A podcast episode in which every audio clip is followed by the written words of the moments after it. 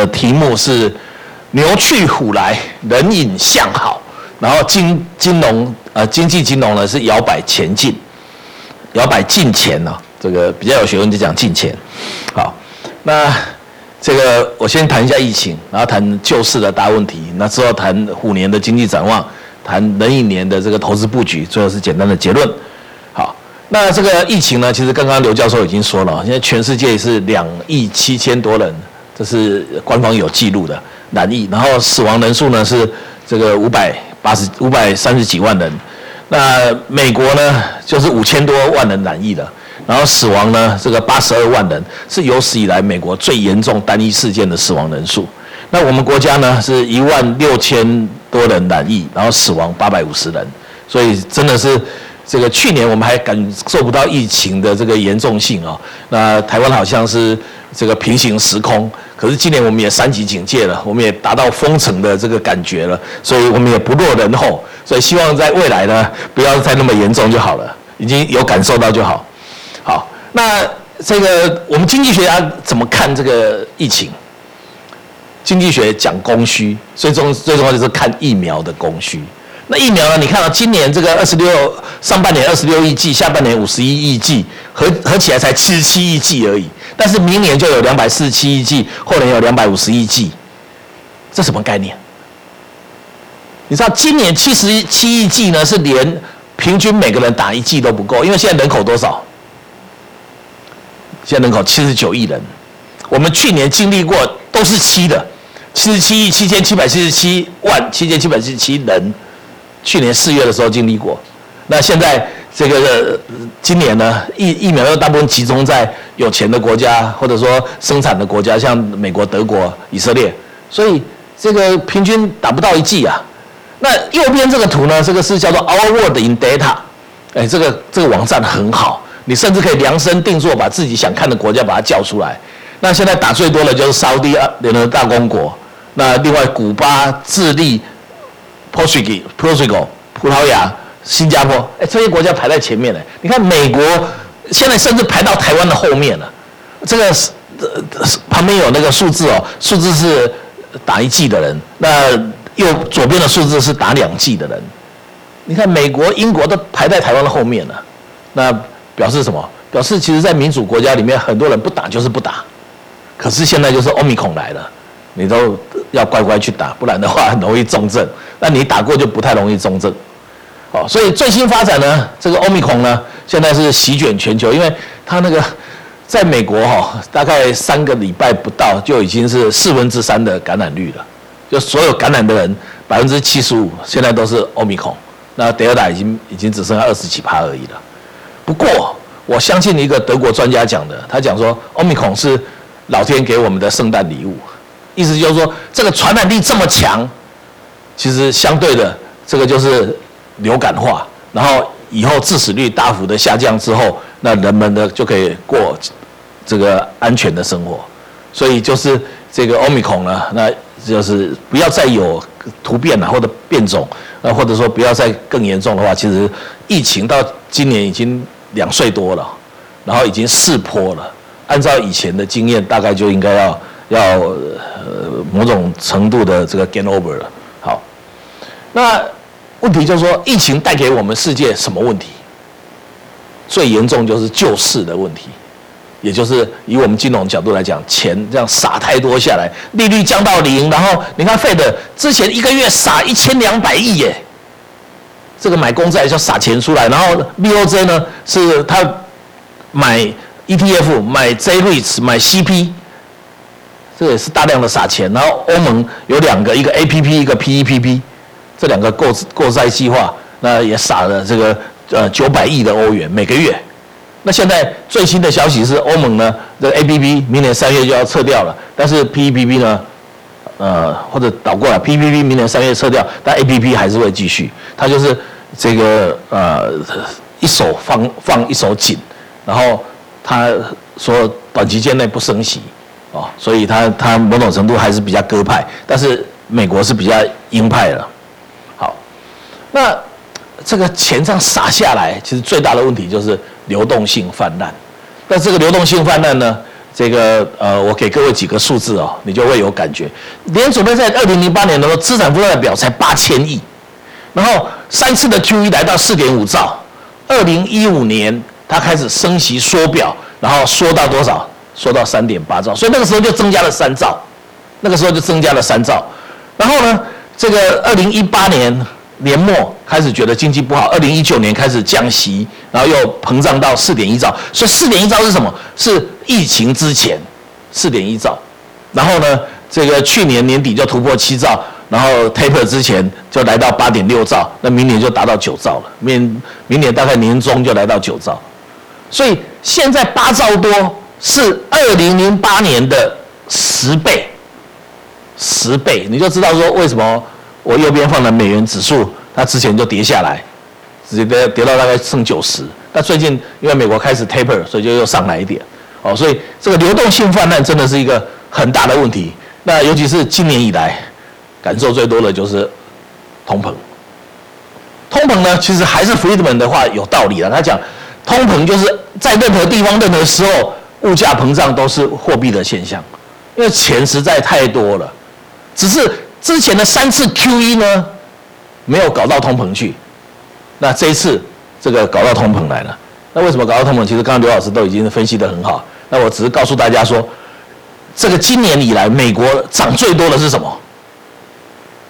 涨最多的三个，一个就是油价，一个是房屋的价格，这含租金的价格，第三个是二手车的价格。啊，为什么二手车价格涨？因为新车供应不出来，那新车不敢涨太多。可是二手车的市场是那完全是市场交易啊，那没有办法买新车，那只好买二手车。那为什么买二手车？因为说在美国的经济复苏，到处都缺工，那美国因为缺工，所以大家就是。这个要去新的地方工作，所以就需要车子。不过这也告诉你哦，美国劳动市场其实是很有弹性。它缺工的结果是什么？工资就上升。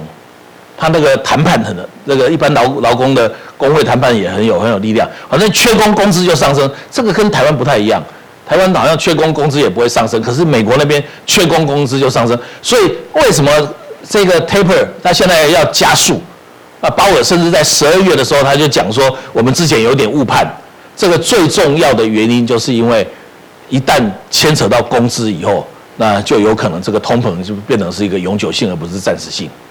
所以这也是这个为什么美国比较鹰派了，然后欧洲还是鸽派，因为欧洲一直认为说那是供应链的问题，它还没有牵扯到工资。所以这个英国呢，那这个欧洲那边呢，呃，也升息会比较晚。所以这样看起来的话。这个呃，美国这边问题是比较严重，所以我之前就写了一篇文章，叫做呃美英欧歌分道扬镳，哦，真的真的是两个地方不太一样了。好，那另外一个当然就是塞港的问题，这个还是很严重啊，因为包括美国还缺卡车司机，那英国也缺卡车司机，那美国的卡车司机是什么？是在家不出来工作，英国缺卡车司机是因为脱欧的结果，罗马尼亚的卡车司机都回去了，哦，所以这个是这个两边真的是不太一样。好，那另外一个大问题就是从 QE 来的大问题，也是伯南克当时在 QE 的时候他都没有想到的，整个资产价格大幅的上涨。左边这个左上角的图是 S M P 五百，跟着 QE 就一直一路涨上去，不只不只是 S M P 五百了，你看那个刀剑也是一样了，台股也都一样了。好，那下面呢是不但是股票涨，市值也涨，市值你看从二零零六年的市值才四十兆而已，结果到去年年底来到一百兆。那时候，陶东、谢金河他们就在讲一百站在一百兆市值的前面，你都要觉得谦卑，因为钱实在太多了。不过去年才不到一年，这样今年多少？今年现在已经一百二十兆了，又多了二十兆。所以问题就说，你如果不投资，你就是 loser。哦，然后右边呢是房地产。上面是房地产指数化的，这个是是跟那个证券联动的这种，就是 REITs 那个，那当然就是两次的这个呃零八年跟去年疫情一开始的时候，那个就大幅的下降。可是下面你看那个 cash and s h 的指数，房地产的价格零八年之后缓慢的下降之后，那现在又一急速的上升，而且上升呢非常非常的高，非常的多哦，而且没有下来的迹象。所以房地产在涨，不是只有台湾涨啦，全世界都在涨啊。那所以这个 taper 就就加速这个，刚刚刘老师已经讲了，不过我特别讲一点哦，右上角的图，上次你一三年的时候，伯南克就是 taper，他一讲然后就要做，结果搞到这个叫 taper tangent，减购债的这个呃恐慌，一恐慌的结果就是新兴市场的钱就回去美国，然后美国那边这个股股市就被搞乱，资本市场搞乱，可是新兴市场就崩盘，股市也崩盘，然后这个汇市也崩盘，一团乱。所以这一次鲍尔某种程度在 table 上面做比较好的安排，这也是他一个共和党的人，竟然拜登还是继续提名他，因为拜登觉得他是一个呃具有 consistent 的这个政策运作的人。好，那是整个副作用，另外一个副作用很大的就是整个疫情造成这个金融的影响生活，那尤其对左上角的图对那个呃金融弱势的影响比较大。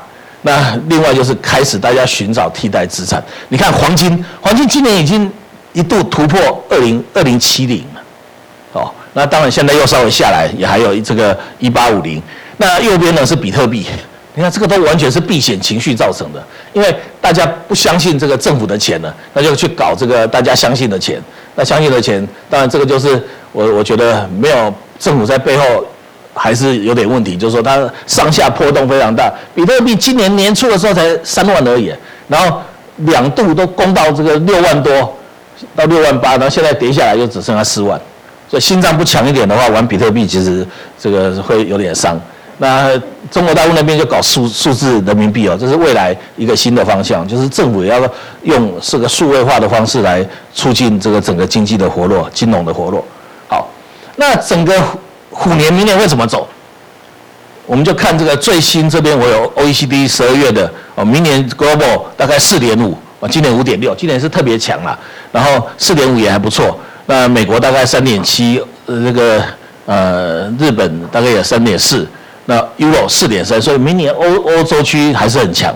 然后这个中国呢，剩下五点一，所以明年中国的情况会经济会稍微弱一点。那但是他现在也不追追求高成长的啦，他不要污染啦，所以他这个四五点一也是希望能够有高品质的成长。好，那台湾这样看起来就是说。今年大概六没有问题，那明年呢？呃，大概甚至四都有可能。好，那全世界的焦点在哪里？拜登走回来大政府，拜登现在用国家的力量做基础建设，而且这个他的三大计划，这个 Build Back Better，那三大计划呢，这个里面现在最没有争议的，已经通过的就是基础建设的部分。啊，这个一点二兆，那这里面包括道路桥梁啊、铁路公路啊、公共运输啊、宽频建设啊等等。所以这些就是呃明年美国市场看好的东西。那中国呢？当然还是最重要就是“十四五”。十四五它的内循环、外循环，还有最重要新基建。那内循环就是让整个国家自己消费能够起来，那外循环就是原来的出口还要稳住。那这个新基建的部分就包括信息基础建设、融合基础建设、创新基础建设，基本上就是五 G 啊、这个人工智慧啊、大数据啊这些东西。那明年的这个亚洲新兴国家。基本上就会恢复到疫情之前。今年其实这些包括东南亚国家都还蛮弱的，因为那打疫苗打得晚，因为今年疫情还是这个对大家有伤害。但是明年普遍像越南现在打疫苗也跟台湾一样都打得很快，所以明年大家就稳住了。那整个整个东南亚几乎就都恢复到疫情之前。那台湾呢？台湾怎么看？台湾明年我们的重点在在内需，最重要就是消费。哦，因为今年消费太弱，我们还有遇到三级警戒，所以消费太弱了。那明年呢，在就业稳定的情况之下，然后基础工资调涨，公务员加薪，所以明年这个消费的动能就就蛮蛮有可期。那投资跟呃进出口，就是今年都已经很强，但是明年我们仍然看好的就是这个台商回流，这个比预期多很多。然后半导体的这个投资，我等下稍微讲一下。然后绿能投资这这一块都是新的。那政府支出的部分就是新的，就是军购那部分会比较花的钱比较多。